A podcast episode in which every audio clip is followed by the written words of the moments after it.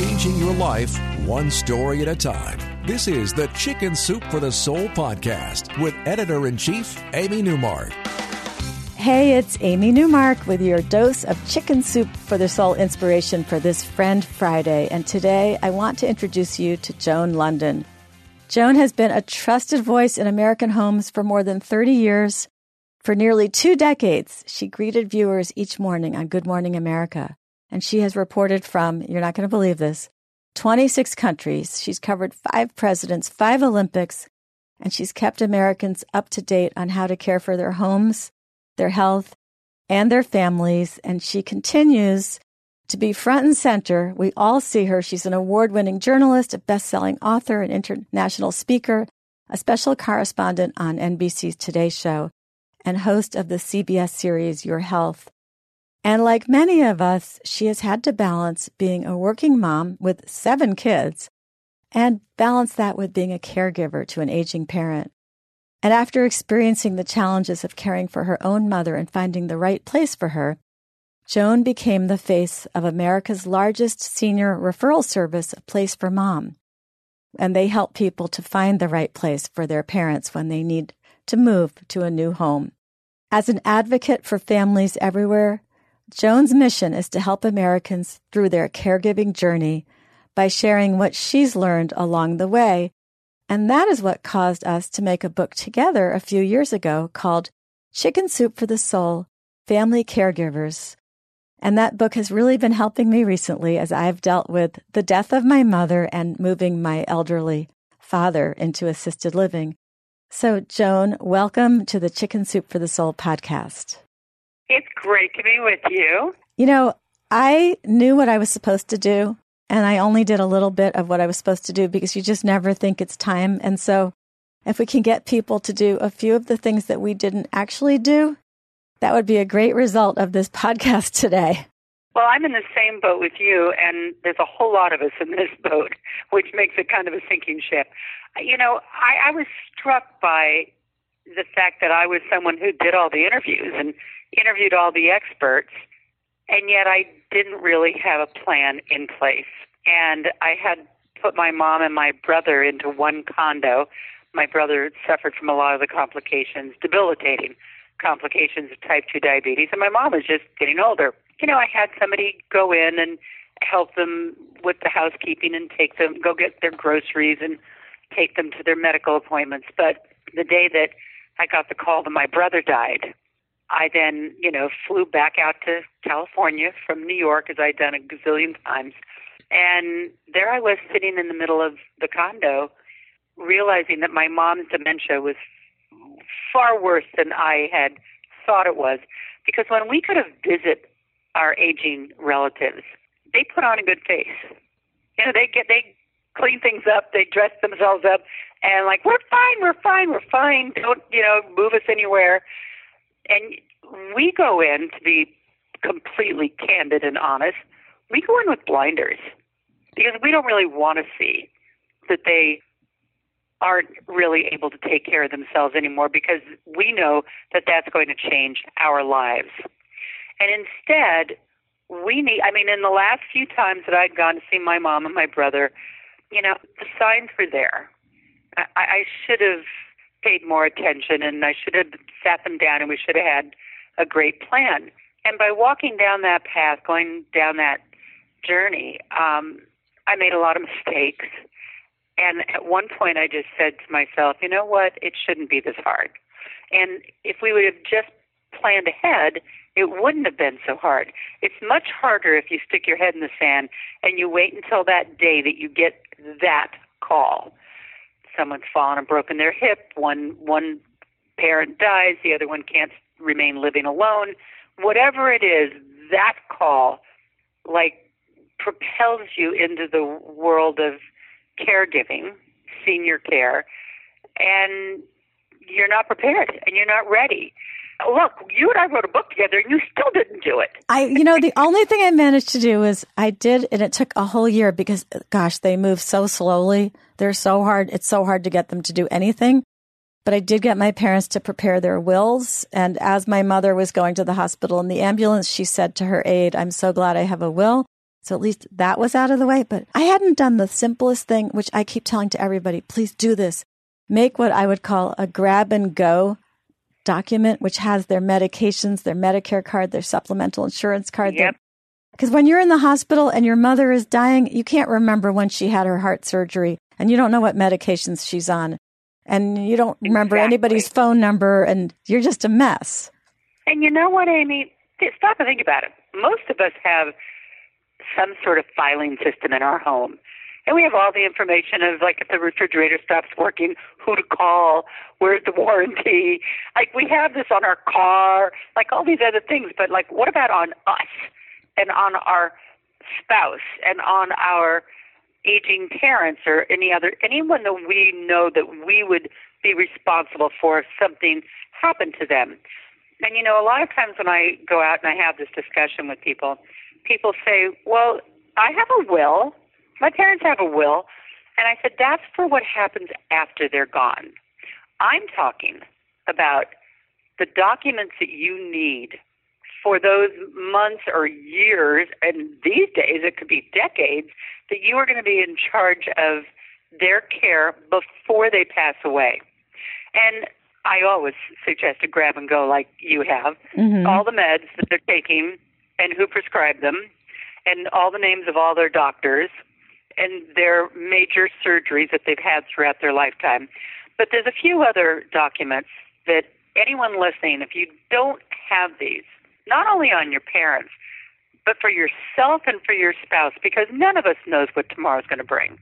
You know, I mean, I don't mean that that's not a pessimistic statement. It's it's a statement for everyone to understand the need to be prepared. We should all have, and we should especially have for our aging relatives, um, an advanced health care directive. Other, it's also known as a living will. So it's not the will that says where they're going to, you know, who's going to get the blue sofa in the living room.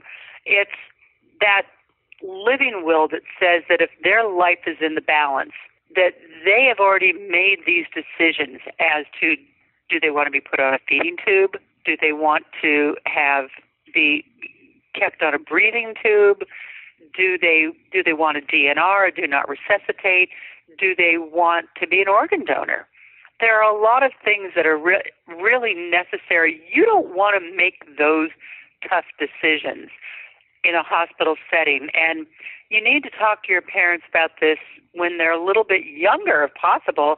I mean, I I think it's much more sensible to talk to this them about this in their 60s and 70s rather than their 80s and 90s when you don't really want to have that conversation because they're too in kind of their mortality is more in their face, so to speak. You're right. You also need you also need a HIPAA release.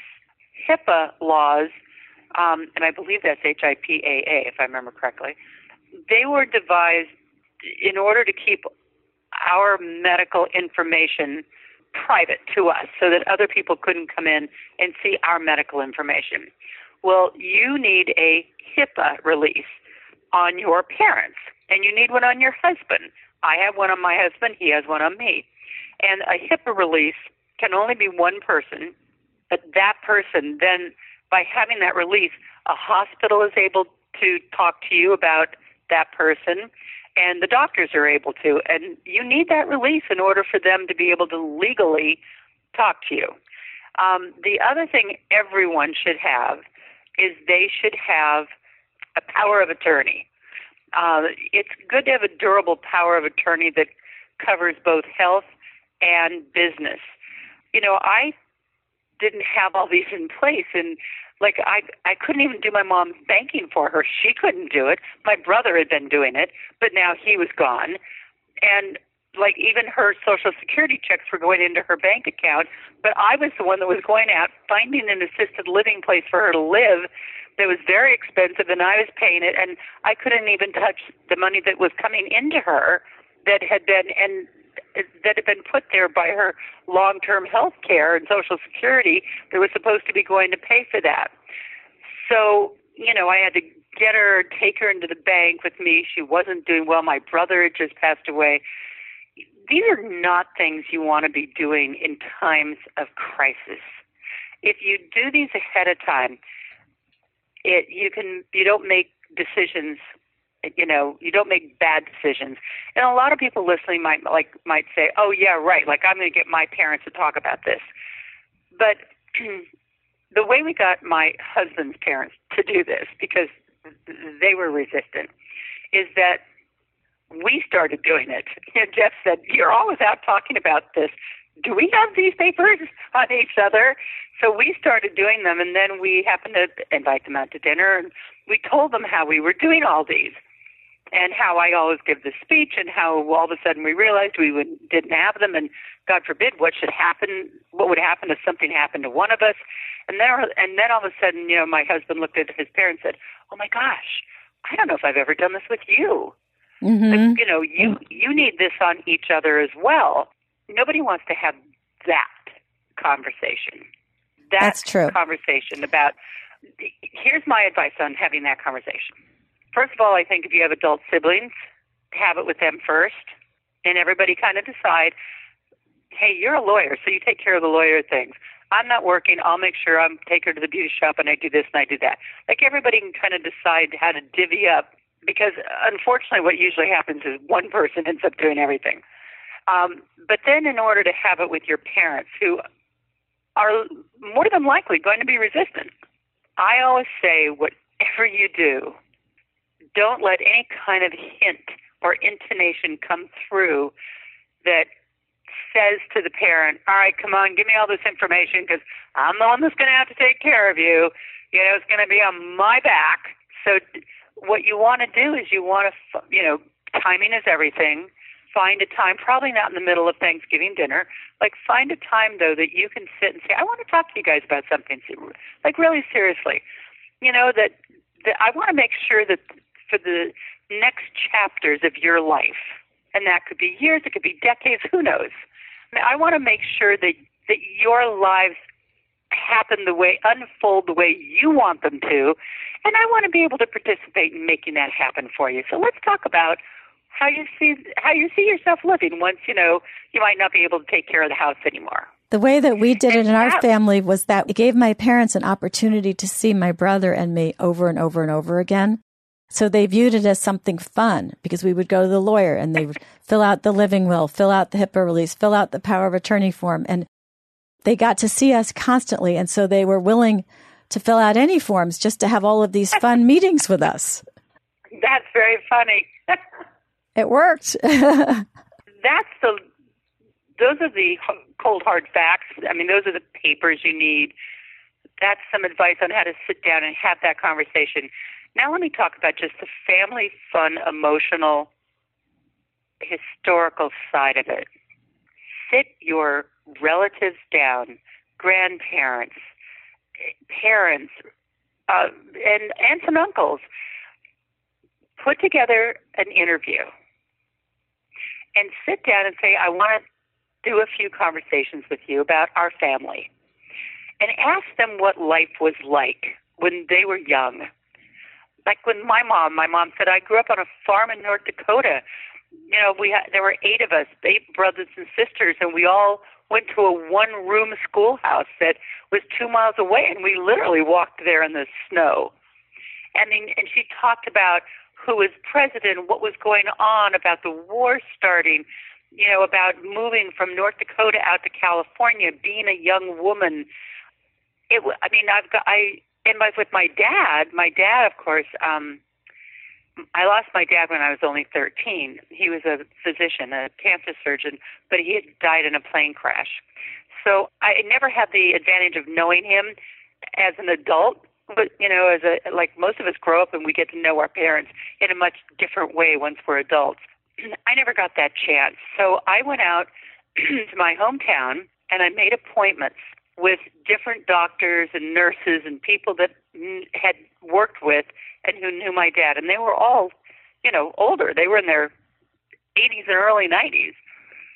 I set up a. You can set up a little camera if you have a video camera, and if you don't, do it on your phone, and then just download it to your computer, and you can put it on a little, you know, USB cord or, you know, on a hard drive, and do an interview. I learned so many amazing things about my dad that I never, never would have known. And all those people that I interviewed, with the exception of one, they're, they've all passed. So thank goodness I did it. And, you know, this is going to be a prized possession that you will always have and that you will be able to pass down through generations. But try to collect that historical family history uh, because the older they get, the harder it is. You know, like toward the end, I mean, when I was interviewing all these people, my mom was really past the point of my being able to have that kind of conversation and and ask her stories. Although I will give one other tip.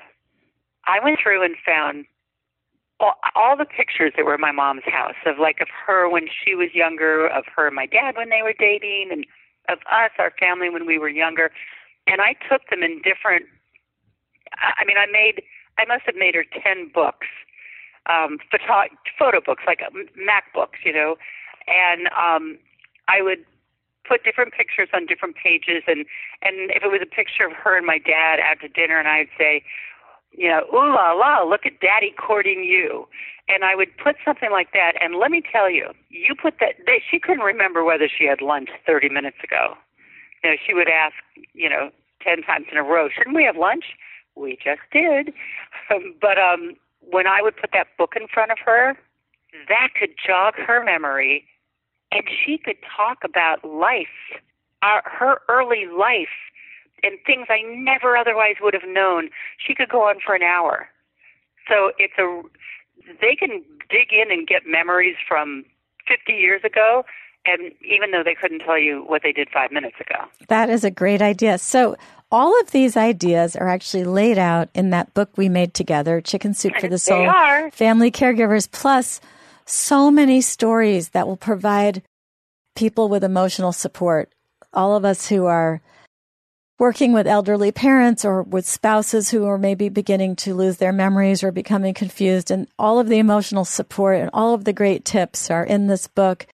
And we want to give away five signed copies to our listeners. So if you would like a chance to win the book, just follow me on Twitter at Amy Newmark and then retweet any of my tweets about this podcast by the end of the day on August 27th. And we'll pick five people at random and we will get your addresses from you and we will send a book to you anywhere you want in the United States. So, Joan, thank you so much for coming on the podcast today and going through some of these tips, which really are great. And I wish I had done all of them, but I, I did half of them. I think people should not beat themselves That's up. That's okay. you can even do half of them, it's something. Yeah. Anything you can do ahead of time is good. So, Joan, thanks for coming on. I want to thank everybody for listening to the Chicken Soup for the Soul podcast today. Come back Monday for a new episode of Chicken Soup for the Soul podcast. And this one will be about how to take care of yourself, especially if you're going through the stress of being a family caregiver.